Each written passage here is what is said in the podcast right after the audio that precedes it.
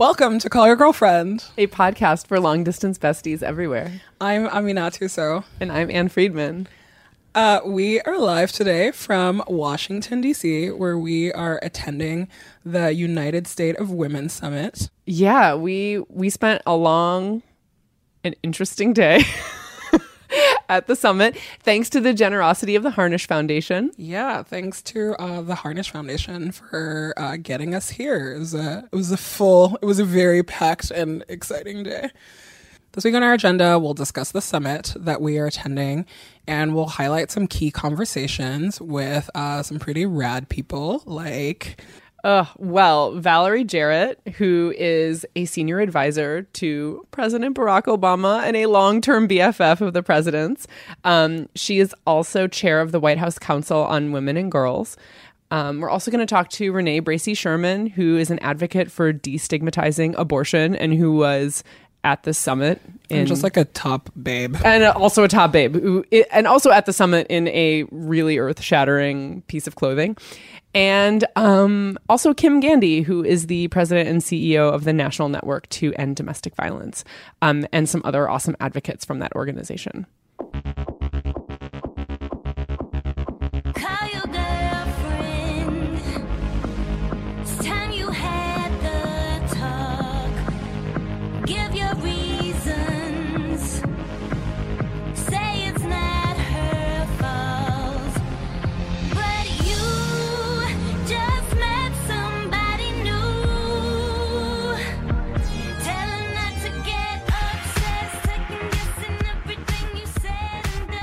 okay so what is the what was this summit all about Man, the summit was a lot. um, you know, I guess at its core, it's this um, summit that was convened by the White House and specifically the office that Valerie Jarrett heads, which is the White House Council on Women and Girls. I guess like maybe she explains it like to us in a way that just like made more sense to me as part of the White House legacy, like building in this space, but also a way to convene people from both government and the civil sector into aligning in like specific like policy and communication goals for the kind of work that affects women and girls in all different spheres.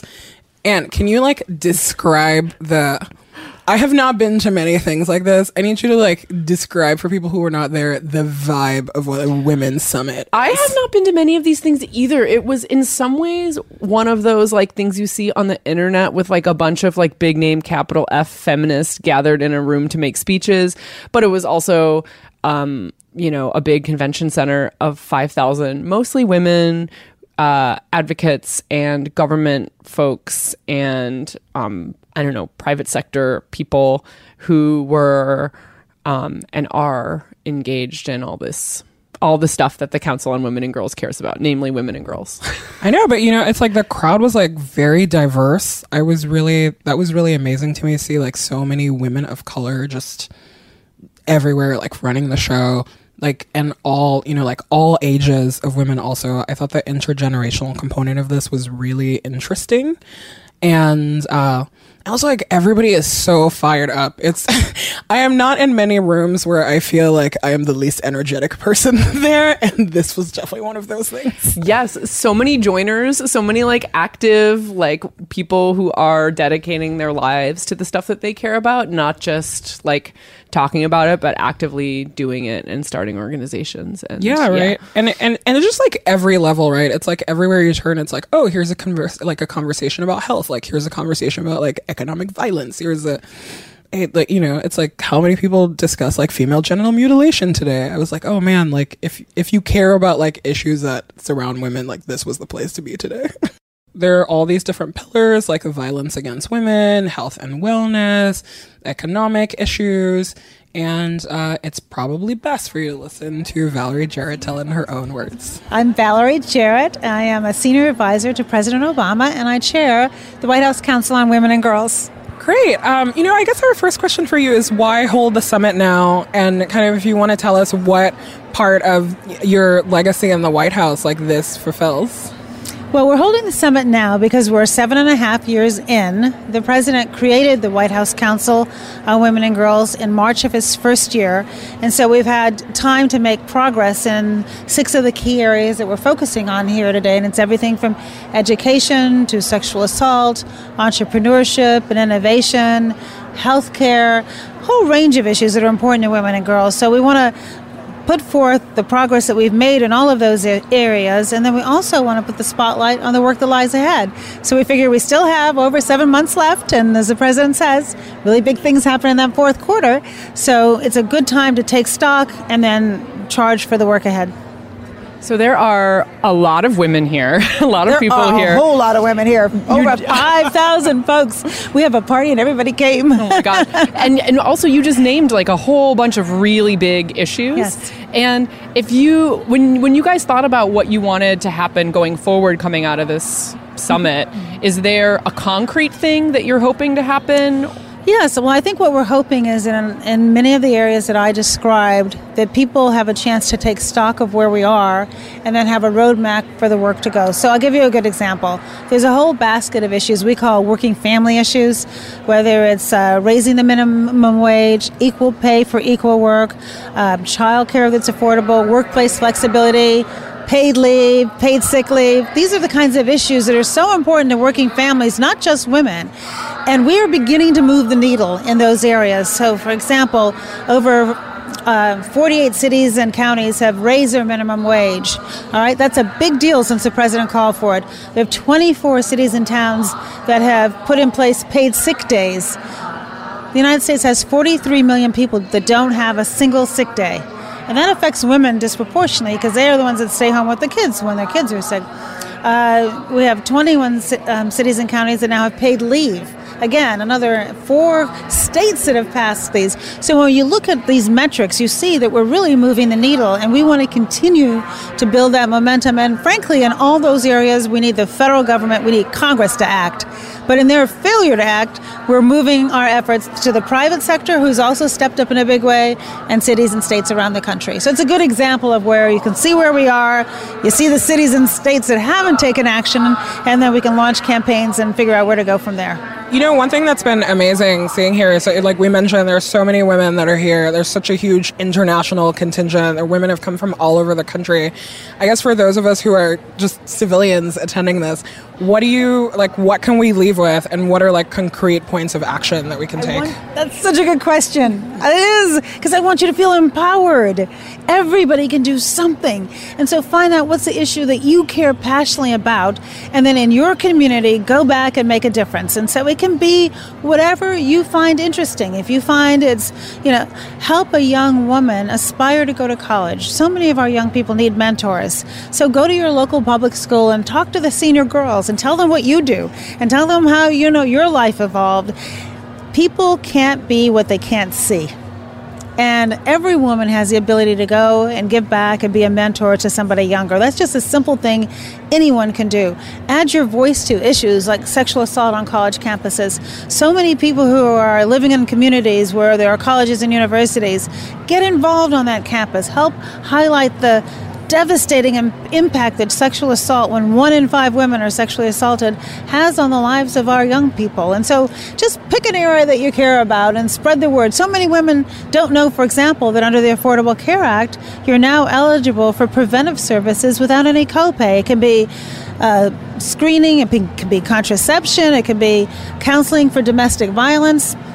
Well, every woman now has that ability under the Affordable Care Act to have those services. Help get the word out about that. So there's, I want every girl and woman who's tuning in or being here today to leave with a lift in her step with a sense, I have agency to go and affect change not only in my own life, but in the lives of others. Do you think that some of these messages are more important for men to be hearing than women in some cases? I think it's. I think we need both men and women focusing on this, and I'm so glad you brought up men because we need their engagement. Still, um, we have the vast majority of businesses that are run by men, and so if we talk about the importance of a working family agenda, we need men to appreciate that. So I was doing an interview earlier with the CEO of Johnson and Johnson.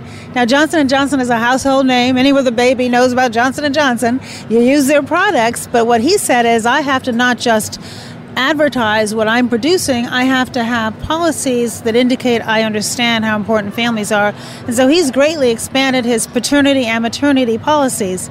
He gets it. And we need to have men who are in positions of power who appreciate that by creating an environment where the 21st century worker can thrive in this 21st century workplace, then that's going to be good for everybody. On our show, we talk a lot about female role models and kind of the, the space that friendship holds and the bonds that a lot of women have. Can you tell us about some inspiring women in your life? Oh my gosh, I have so many. I begin with my mom, who always worked when I was young, uh, but she always made it clear that I was her first priority. And when I would call her when uh, she was working, they would always go and find her. And that sense that I was a priority and that she valued me and took care of me, and in addition to being a busy professional woman, was a great role model for me to have. And so today, my daughter is here with me, and I've tried to do the same for her. So she's now a young lawyer, and she took the day off, although I think she's multitasking over there. Um, but I really, I mean, I feel like uh, it starts at home, and so the mentors that we have most proximately are the people we love the most. And so for me, it's been my mom, and now my daughter. Uh, I've also had the benefit of having women mentors who took an interest in me when I was practicing law. I was at a law firm and I was able to have four months paid maternity leave because a couple of the partners who were women before me had had children. And so they insisted that the policies be changed, and I just benefited greatly from having that. And I think of so many women around our country and the world who do not, who can't take off a single day after they've had a baby. That's not good for our society. And so that's again what we have to get men and women to understand is is that these are investments in people that will translate into strengthening our economy. So it's not just the nice thing to do, it's a must do. We have time for one more? Yeah, sure. Okay.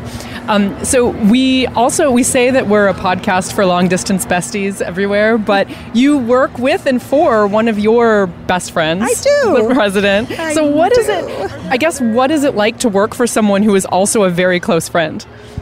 It's such a pleasure. It's such a pleasure because I trust him completely. He knows I'm only looking out for him, and I know he looks out for me. And we're, I mean, I've now known both the president and the first lady for 25 years this summer, I think this month actually.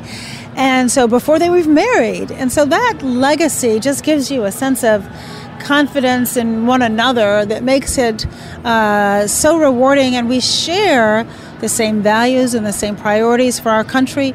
This White House Council on Women and Girls is something that the president has supported since day one.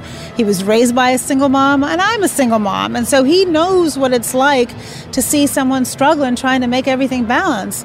And, you know, and I had resources. And again, there's so many women out there who don't. And so the issues that uh, we've been able to work on together uh, have just been it's just been so rewarding to really not just trust but to love the person that you work with. And i say the culture we have in the white house uh, the hardest thing about leaving here will be really the people that i've just grown to love over our time together where we've shared, shared highs and lows. And that's when you really find out what people are made of. And i will tell you on a personal note to end it in the last seven and a half years, there just hasn't been a single day when I have not been proud, so proud to work for this president. And I'll miss that a lot too. About to make Thank myself you. cry. Oh, thank you. Thank you so You much welcome. for joining us. You are and welcome. Um, thank you for all your hard work over the past eight years. it's Thank been you. a pleasure. Thank you. I'll give you a hug. that was good. You guys are great. Thank you for doing it.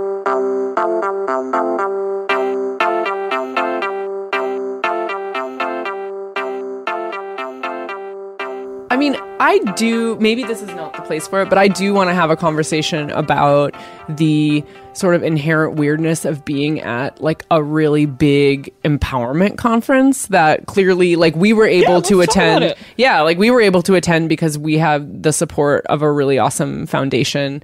Um, but like, obviously not everyone can attend and that's by nature Yeah, what a lot of these conferences are yeah we talked a lot about how we felt kind of weird about that Yeah, you're right. Like it was weird because one, like how many times the word like empowerment was bandied around. so many times We're woke, so like to us there is there is a very distinct like a difference between like feminism and empowerment.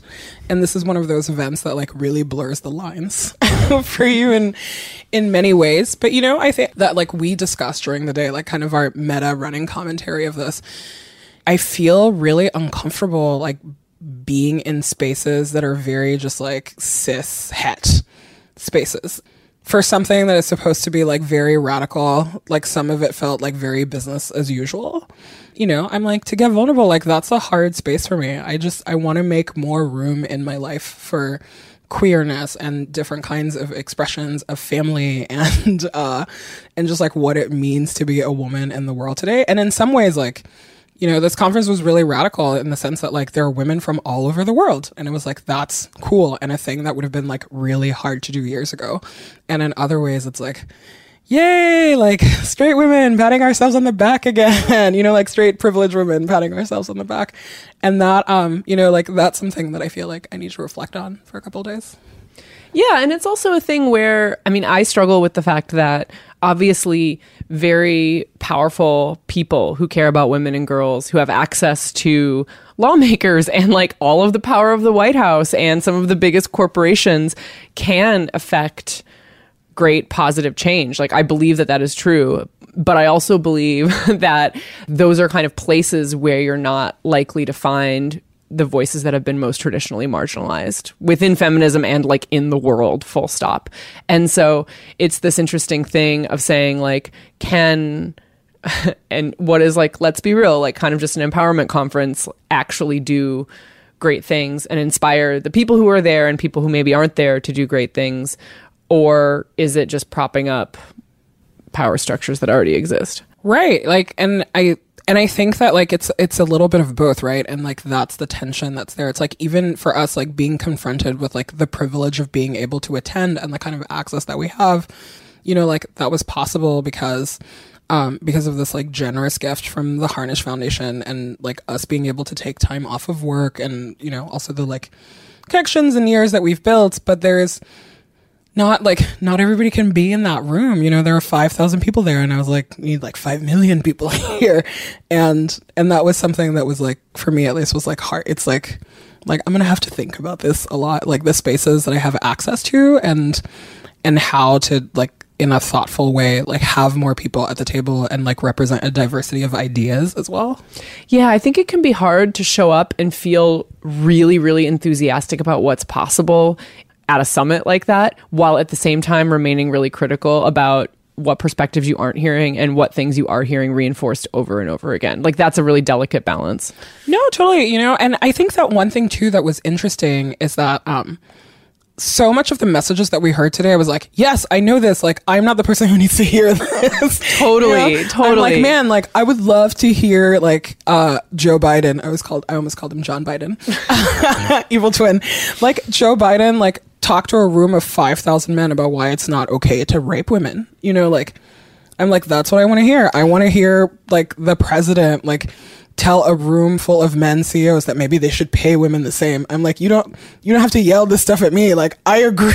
I or agree I would love to hear yes, or I would love to hear the conversation about like paid leave and things to enable working families without the assumption being it's like a man and a woman and 2.5 kids and a dog. You know what I mean? Like like like those issues are obviously different in like families that do not look like Yeah.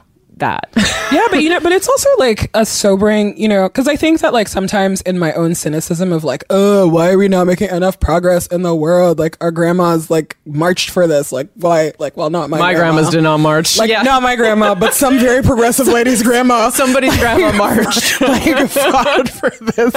But you know, I'm just like, oh, I'm like, how many years has it been and we haven't passed the ERA and how you know, like I just sometimes I get so bogged down in it and just I like a thing that Michelle Obama said when she was speaking to Oprah, and she was like, you know, and she was like, Oprah was like, uh, "What do you want people to walk away with here?" And you know, and Michelle went straight to the uh, young people today, no patience, and said, "The work always continues." And I was like, you know, like in in a weird way, this continuum of issues is never going to go away, and I realized that some of it for me it's like how young i am and my own impatience at like why it's like why haven't we fixed this but also realizing that yeah some of these things actually will never be fixed completely and we have to work at them. But i think that in tandem there are also nuanced conversations that we can have. And i think that like a lot of times that's the frustration that i have Yeah. is i'm like this is also 101 like we there's so many other like deeper issues that we need to get to and we can't get to them until these like very basic needs are met right, you're like the 40 years ago goal of like the, like passing the ERA is like it's still there, but then also we have like all of these new ideas about who should be centered in our activism. Yeah. and it's like how do you reconcile those when the old work isn't done either? yeah you know but also like to be clear there were some incredibly like powerful feminist moments like I realized that all of my like pride, America pride, like jingoistic feels for me all rise up when I see Nancy Pelosi. I'm like, that's my congresswoman. and I just like never feel that about anyone. But every time I see her, it's just like heart swells with pride. I'm like, I live in your district. You're the best. Yeah, there was a And- moment when all these women um, members of Congress filled the stage and kind of filed Yeah. in, and they like they look like I mean they're like a diverse group of women. They like you know they look like the kind of people I want representing me in Congress. I also got very emotional. Yeah, at that it's like. Nancy like rolls deep with all the ladies in Congress. And you know, I'm not kidding. I was like, uh, you know, on one hand, I'm like so cynical about all this stuff, and now I'm like full body chills. There is Donna Edwards and like everybody Mm. on stage, but also like. Who knew that the most feminist maybe moment of the day would come from Barack Obama? Like his speech was incredible. And there's so many moments where just like you know it's like heart swells with pride like maybe the future will be okay. And he and he did touch on some like really deep like nuanced themes like you know bringing up single ladies. I'm like when else has a president ever quoted Shirley Chisholm and Audre Lorde in the same speech? Never I mean, happened before. The Audre Lorde quote, I was like, "Stop me dead!" Like I need to hold on to something. Oh yeah, I'm like, definitely like next tattoo, like so you know, like uh, it's like the I was like, ooh, which wrist is it going on? Um, yeah, you know where there there's just these like really incredibly like powerful moments, and it's so affirming to like have a president who who says like, yes, like this is really messed up, and look at all the progress that we're making, and also like this is going to be better for my daughters, you know? And so I thought that that was interesting too, was like hearing his frame around, um, like progress for women, like seen through the lens of like watching his daughters grow up, which is such a incredibly like, you know, I'm sure like very powerful moment as a parent. And then there are also the places where I stop myself and go, well, this generation of women or previous generations, like, it's not like we didn't want it as bad as like these women that are coming after us, is that they are like real obstacles. yeah. And unless you lift the obstacles, it doesn't matter how hard you want it, right? And so that's that's always the tension. It's like how much is it like the your personal empowerment and how hard you lean in versus no, there's like an actual wage gap. I was also like- struck by how many of the things that Obama listed in his speech were identical to a lot of the things on his to-do list when he was inaugurated 8 years ago. Like it's pretty depressing. I know there's a lot like, you know, yeah, Congress is pretty terrible and he has not had like a lot of easy stuff to work with. And there have also been a lot of really big victories. But yeah there was just certain things like i'm just like i don't want to spend the rest of my life listening to a president be like and we need paid family leave. Like i'm sorry i just like i like i am not that old and i feel like i just have been hearing that forever. Yeah, or even just look back at the Affordable Care Act, right, and be like, "Oh my God, like this was m- like monumental legislation."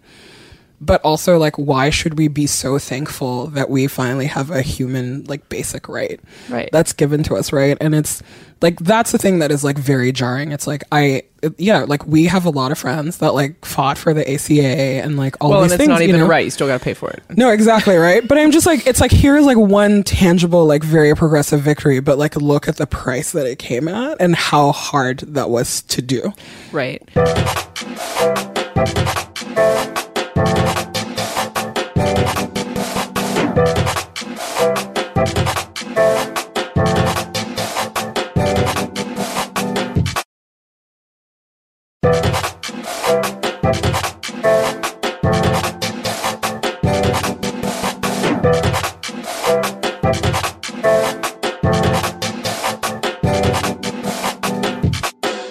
it's like one thing that we definitely notice that um is something that's like an important value system for us, I guess, is access to like contraceptives and like safe abortion care. Yeah, what word didn't we hear at this at the summit? Right, and it's like abor- and it, it's crazy. It's like you can be in a room full of like very progressive, like liberal, rah rah, you know, like people who are no longer afraid to talk about like genital mutilation and rape in like very real ways, and abortion still the like ugly step sibling that we cannot bring up.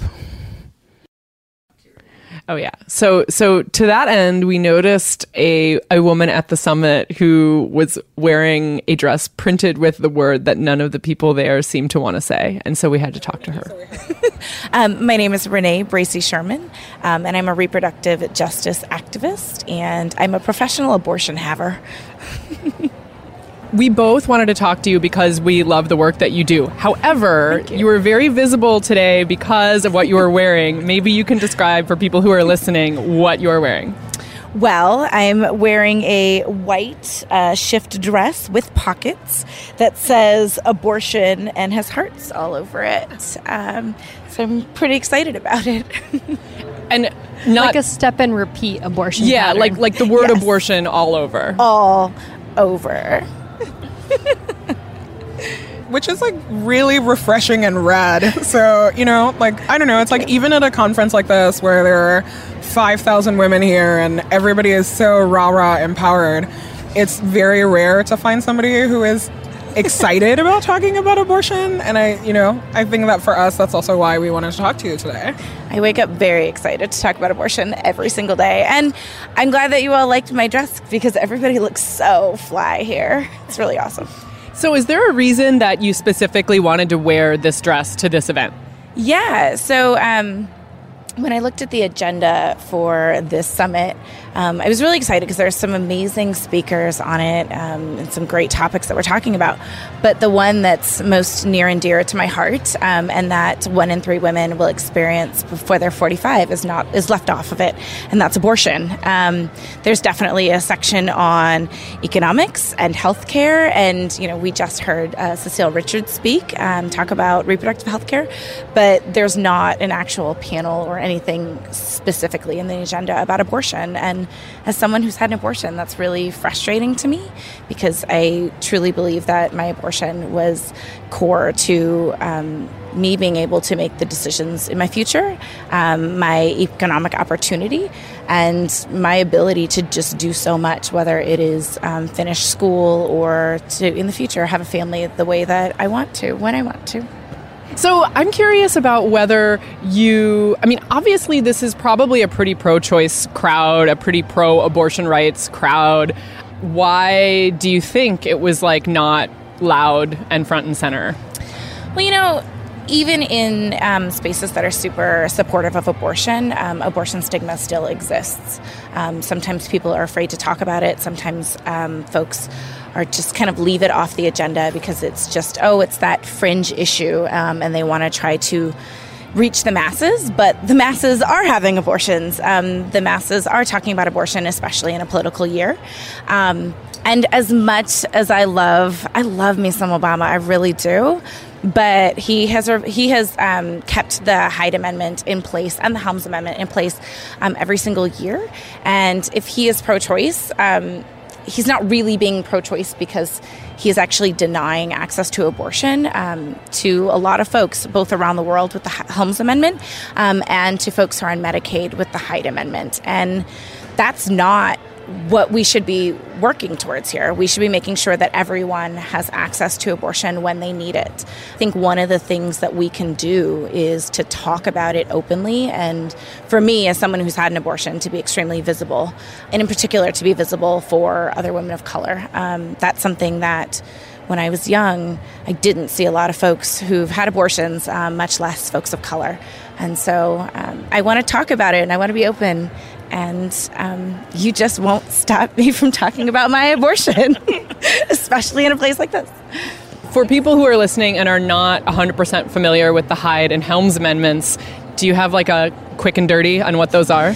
Yeah, so there are federal bans that prevent folks um, from accessing abortion with their insurance um, because federal dollars are not allowed to be used to pay for abortion. So, domestically, anyone who's enrolled in Medicaid, on the Indian Health Services, um, who's incarcerated, um, in the military service, they have health insurance, but they actually cannot use it to cover abortions, which is horrible because people need them.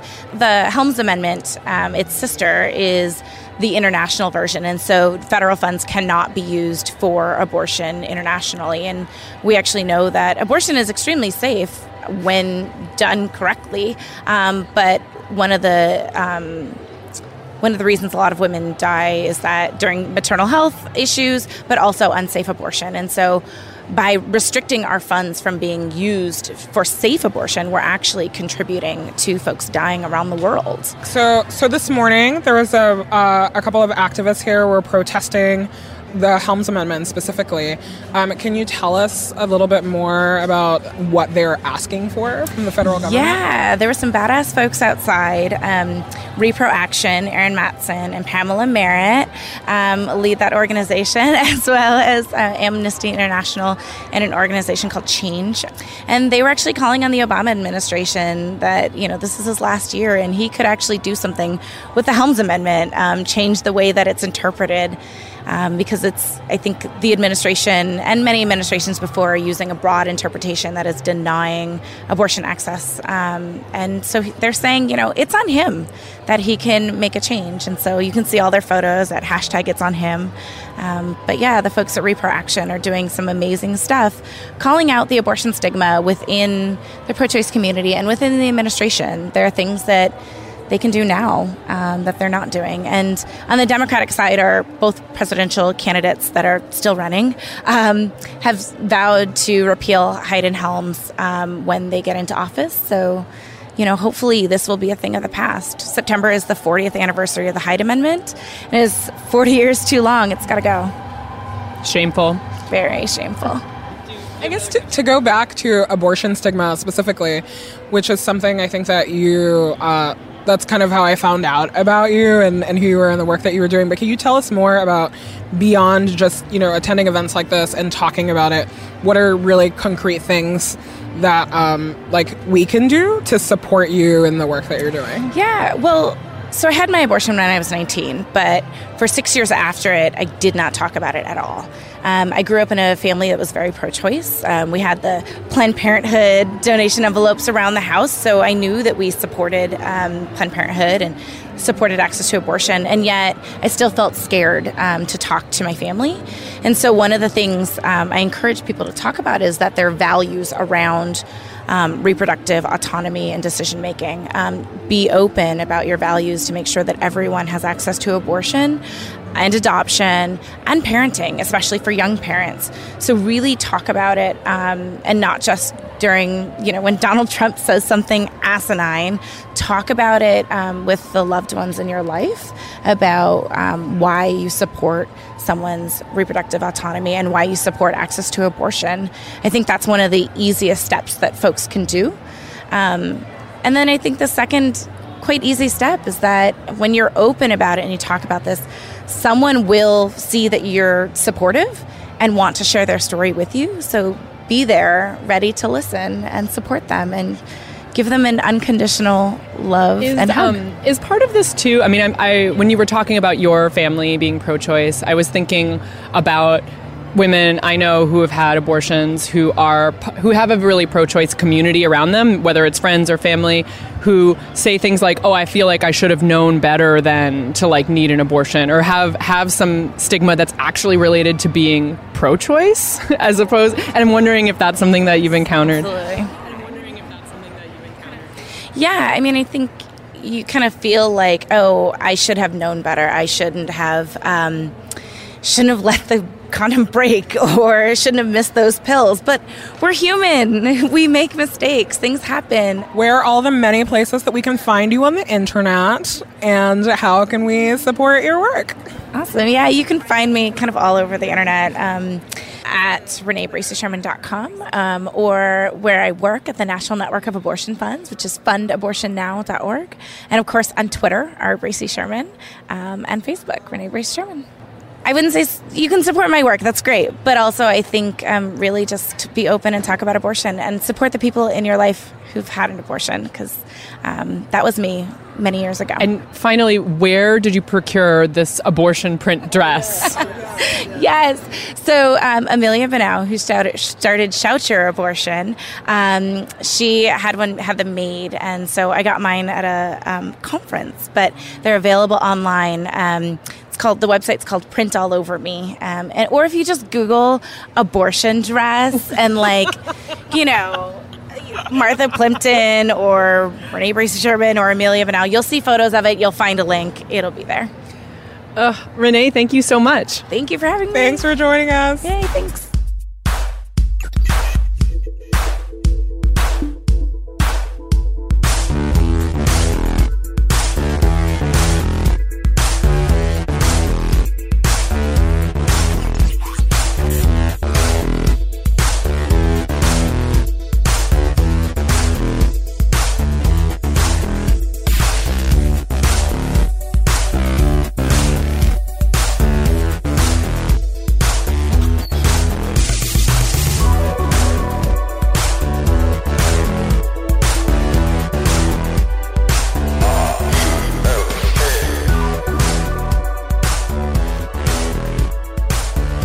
Okay, so the whole day was way behind schedule because one of the first big keynote speakers was Vice President Joe Biden. Who like did not have a clock. He just like went for it. like there was no and yeah, and, and it was a very interesting speech, right? Where it's like parts of it I was like, yes, and other parts of it is like cringe. What is happening here? Which are generally my Joe Biden feelings. So I felt like that was fair. I feel like that's generally the experience of someone, and I don't know what the age threshold is, and I don't know. I mean, like typically it's like a man who is like of a certain age, who is like generally of the right political persuasion or like on a, in agreement about certain important issues, but like something about the way he talks about them is just a little bit like, uh, that's that's the feeling that I had about part of that. Although, like fundamentally, like everything that he is saying, like I agree with wholeheartedly. you know, like something that we have not discussed on the podcast was the Stanford rape case and the really powerful victim impact statement that the young woman involved in the case wrote, you know, that like essentially like broke the internet.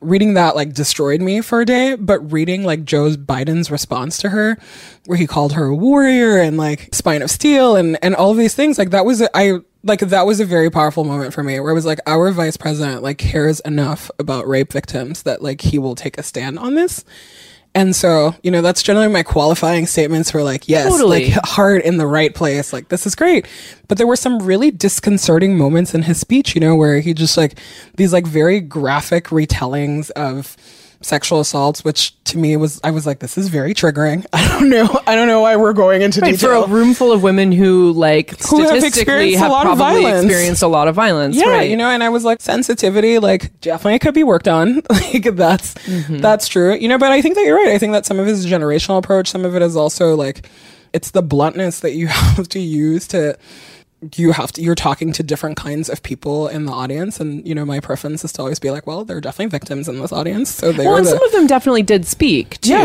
Like there were survivors who stood up and, and sort of you know introduced him and who were speaking at other yeah. points in the day. Did. I say victims of survivor? Yes. Okay. I'm like survivor, survivor, survivor. one one thing that I noticed, I was keeping a tally of the number of times he mentioned that he wrote the Violence Against Women Act, which is the 1994 legislation that authorized a lot of funding for training for law enforcement and judges in how to handle abuse and assault cases. I was like, shout out omnibus bill. Yeah, Like, it was a it was a deep omnibus, bill. Like yeah, the deepest omnibus.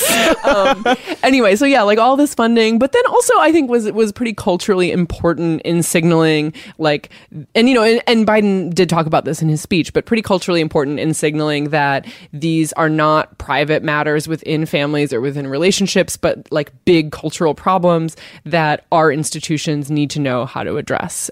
I understand that he sees this as core to his legacy, and it's something that if I had Biden's legacy, I would be bragging up for sure. Um, yeah, and like great pivot from Anita Hill. I mean, never forget. yeah, the the rebrand. Like I'm like can't touch that. Um, but uh, at the same time, it was just hard for me. You know, he's sitting in a room of people who have been advocates on issues of violence against women for, you know, let's be real, many of them decades before Joe Biden really clued into this issue.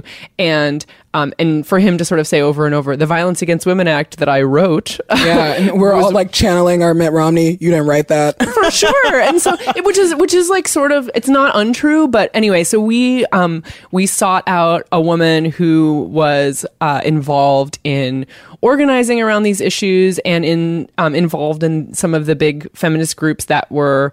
Um, involved in writing the Violence Against Women Act or providing the information that led to it being written for a little fact check. I'm Kim Gandy. I'm president and CEO of the National Network to End Domestic Violence. We sat in the audience today and listened to Vice President Biden's introduction, introductory speech, um, in which he mentioned, I counted five times, I when I wrote the Violence Against Women Act, and I know he was heavily involved, but I also have a suspicion that there were a lot of other people heavily involved, and I'm wondering if you might tell us a little bit more about that process and Sure. and how the legislation came about.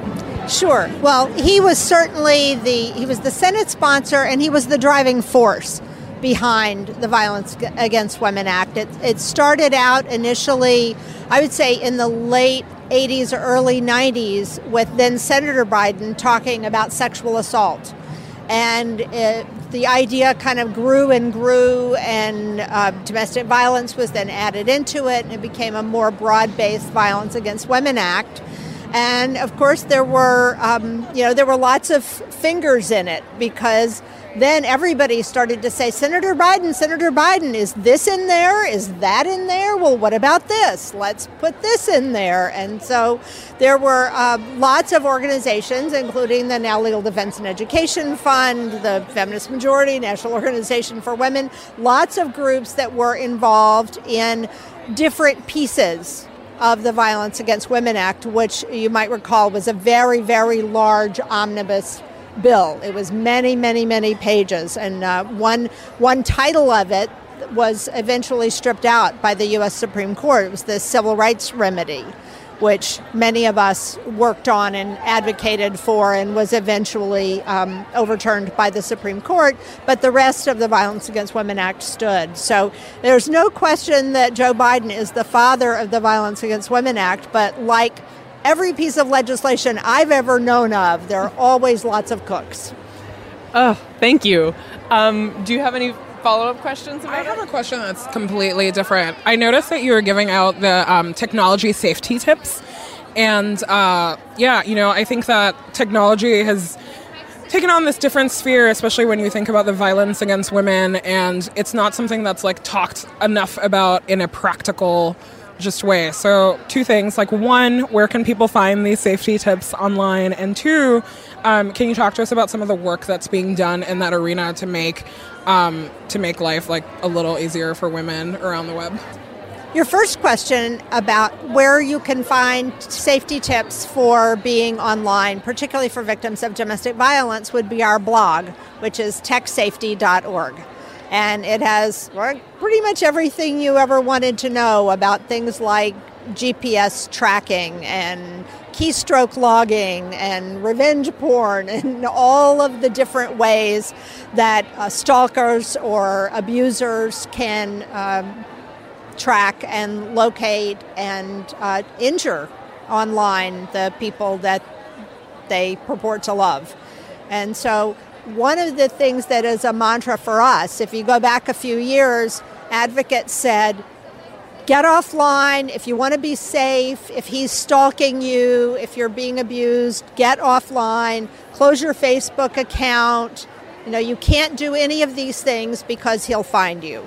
And that's exactly the wrong thing, in, in my opinion, to say to a victim of abuse that you have to be cut off from your source of strength and support. And you have to be cut off from your family and your friends, especially if you've fled to flee to another state.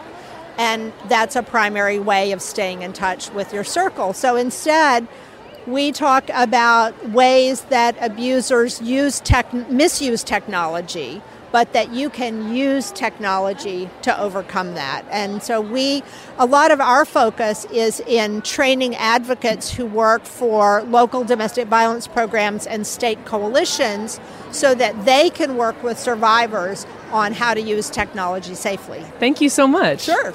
I was I was looking around to see if anybody from our safety net team was here. Ah, and two of them have two of them have walked up. I'm Rachel Gibson, and I'm with the Safety Net team. And I'm Crystal and Barry, and I'm with the Safety Net team. So so essentially if you're saying we don't expect you to like not be online at all, right? Like your life happens on the internet and your world is like connected through social media, but at the same time like those spaces can be dangerous if you're someone who is a survivor of abuse. So, what do you tell people about continuing to be on Facebook or like on social media, but also being a little bit more self-protective? Like, what what what are the things to be aware of? Do you have a checklist or something? I don't really know if there's a checklist, but I think really people have to understand that unfortunately, um, in this type of crime, people have to do the work themselves. So they have to collect their own evidence. They have to secure their privacy. They have to do their security tips. Why are we not saying, don't harass online, don't abuse online, don't do these things. Unfortunately, that's not the case. But we tell people always to trust your instincts. If it doesn't feel safe, it's not safe. You're the expert in your situation, so know it. And really, you know, know your security and your privacy settings. Do you really know all 25,000 of your Facebook, Twitter, Instagram friends? So be mindful of your friends. And I always tell people to like, you know, think before you post or or you post about someone else. Get their permission. I have tons of friends that have babies right now, and I will ask them, is it okay for me to post a photo of your child? Because we don't really know if people want their digital information out there. We don't know what kind of privacy concerns people have. So if you are a friend of someone, ask before you post. And Um, all of that, and then of course, like changing your password, making sure that that's up to date. If that, if you think that's compromised, you know, go, go like she said, go into your your security, go into your privacies. Contact us. We will help you. So, you know, any you know anything that you think is will be helpful for your situation, do it.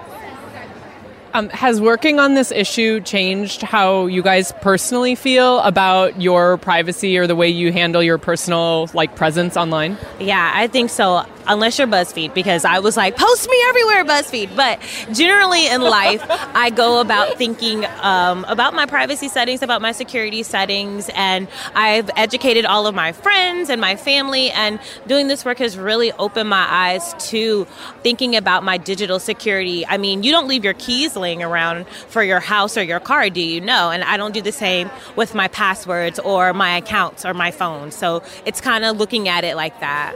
Yeah, Thank thank you. Yeah, thank you. TechSafety.org. Thank you so much.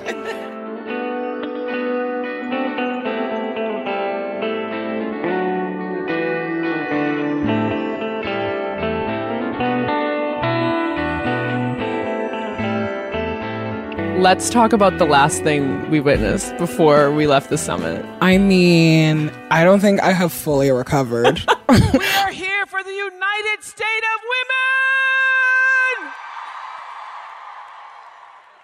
Michelle Obama and Oprah are friends and they're collaborators and they're conspirators. And they were having a good time. they were having such a other. good time. Like, yeah, Oprah has been on like a very tight, um, like glasses game recently. Oh like- my god! And like Oprah had a high pony and glasses. Yeah, high pony Ugh. and glasses. And I was like, we see you, Oprah. Like, this is great. And that conversation got so real, you know, like hearing Michelle Obama talk about like knowing her own self worth and her own importance and her value, you know, just being like a really unshakable person. And so there were all these different themes about Oprah asked her if she thought that like things that she was doing were brave. And she's like, no, they're not brave. They're like standard, like, this is what I do stuff. Yeah, she was like, life is hard. She's like life is hard, but also just hearing her say that, you know, she's like, if you don't know your value and you don't know your worth, like mega paraphrasing at this point, but like, you know, that's like when being faithful and authentic to yourself, like that's when those acts feel like bravery, you know, as opposed to just like, this is how I should be leading my life. right, as opposed time. to this is what I deserve and I'm just asking for what I deserve. yeah, you know, like, I don't know, it was, there's so much black girl magic like happening on stage and I was like full body chills. I Like, have to say that great. like the that that whole like you know two young black women introducing a conversation between Michelle Obama and Oprah and like it not being at a conference that's explicitly like about black women I thought was really great. Like that's like one of those things I always want to see happen. Like I want to see a full panel of women at a conference that's not a women's conference. Or like I want to Yeah. see you know and so so that part of it. But then you know there's just like I forget sometimes that Oprah just excels as an interviewer, you know, because she's taken on so many other cultural roles that seeing and obviously I've never I have never seen not obviously, but I've never seen Oprah do her thing. Right. I'm like, I've only see this on TV, like, which is great. and But it was incredible. This is the United State of Women. There are a lot of cool men out here. I love Let's, the president. let's give it up for the brothers. There's a lot of cool men out here. Out- for the for the men out here. I love the president's speech saying you're looking at a feminist. What can men do leaving here? Be better.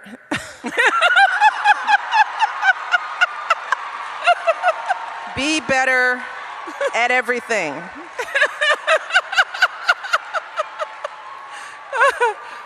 be be better fathers. Good Lord, just being good fathers who love your daughters and are providing a solid example of what it means to be a good man in the world and showing them what it feels like to be loved. The fact that I've never experienced abuse at the hands of any man in my life, and that's sad to say that that's a rare reality. So men can be better at that men can be better husbands, you know, be a better employer. You know, when you are sitting at a seat of power at a table of any kind, and you look around and you just see you, it's just you and a bunch of men around a table on a golf course making deals, and you allow that to happen, and you're okay with that, be better. Be better. Be better. Be better. I love that. Just be better. Yeah, no, it was, you know, yeah, it was like that thing where you could tell, you know, like sometimes people interview each other, you're like, oh, you guys are friends, like this is why this is going well, you know? And I thought that with them, it was both of those things where you're like, you obviously have a personal relationship, but it's also like the first time that I've like seen Oprah interview someone and be as self-effacing. You know, she was mostly like a vehicle for conversation. That's true. As there opposed- wasn't a ton of Oprah. Right, as opposed to like, I'm Oprah and I'm the best, which, you know, like for me was like a draw. I'm like, I don't care who is interviewing who. Like, this is Right. two amazing people. But I don't know. I thought, um, I thought that they were both like very generous, like with with their ideas and their kind of their views about like what it means to be a woman just like going through life. And i don't know i i really i like i love i love hearing that from like power women from not power women like saying like i know like i know myself and you can't shake me. I just love women who are confident and secure. I'm like Yeah. yes. And like there's no room for imposter syndrome in this room. Like thank you. We heard from so many women who are clearly really confident and rooted in themselves, but I think there was something great about hearing one of the women that we admire as like a public figure and as an activist and everything else say directly like a lot of my power comes from the fact that I know myself and I'm happy with myself and I feel good about myself. Right, like yeah, it's, it's so like- implied most of the time. No, totally. Like it doesn't come from the fact that I'm married to a powerful man or that I have like a powerful job. It's like I've always been this person. Although there was a why- great objectifying Barack Obama moment. I know, and she's like, he's she like the swagger moment. I like couldn't handle. She said something like, "When I watch him walk off of like Air Force One, sorry, Marine One, yeah, into the Oval Office. I was like, that's hot.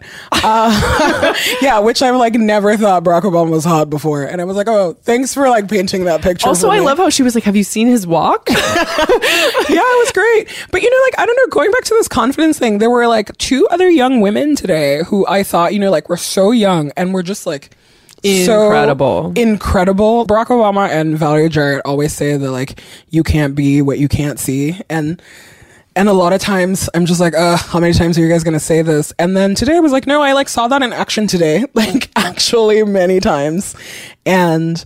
I don't know. I feel like a lot. Some of my cynicism like broke today, where it was like, you know, like you sometimes you need some rah rah empowerment in your life. I think I want to be an 11 year old impresario. I know. I want to be like an 11 year old like a soda mogul. Seriously, Yeah, they were the most like the the most compelling. Yeah, like that little girl is like introducing Barack Obama and she's like, be fearless, dream like a kid. And I'm like, what is happening? I'm about to cry. This is amazing. Yeah. Um, but yeah, I don't know. It was just like seeing all of these women who are like, this is who I am. This is what I do. Like, this is my lane. I have no fear. And I like, I will confidently speak to the things that are important to me. That's such a, that's a value system I'm down for. Yeah. I was like, I'm really glad that we come from like long lines of women who do the same thing and that our community is full of people like that. Totally. You can find us so many places on the internet. on our website, callyourgirlfriend.com. Uh, you can download this podcast anywhere you listen to your podcasts or on iTunes, where we would love it if you left us a review. You can tweet at us at callyrgf or email us at callyrgf at gmail.com. Find us on Facebook, look it up yourself, or on Instagram, callyrgf. Um, even leave us a short and sweet voicemail at 714 681 2943. That's 714 681 CYGF. Thanks again to our friends at the Harnisch Foundation and all of the comms people in at the White House who made the day a lot easier for us. This podcast is produced by Gina Delvac. Gina Delvac, who schlepped so much equipment. I know, Gina, did you have a good day today? It was amazing.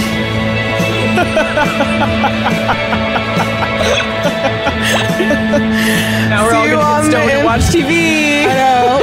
See you on the internet. See you on the internet. I'm Renee Bracey Sherman, and I will see you on the internet. Hi, I'm Ruth Ann Harnisch. See you on the internet.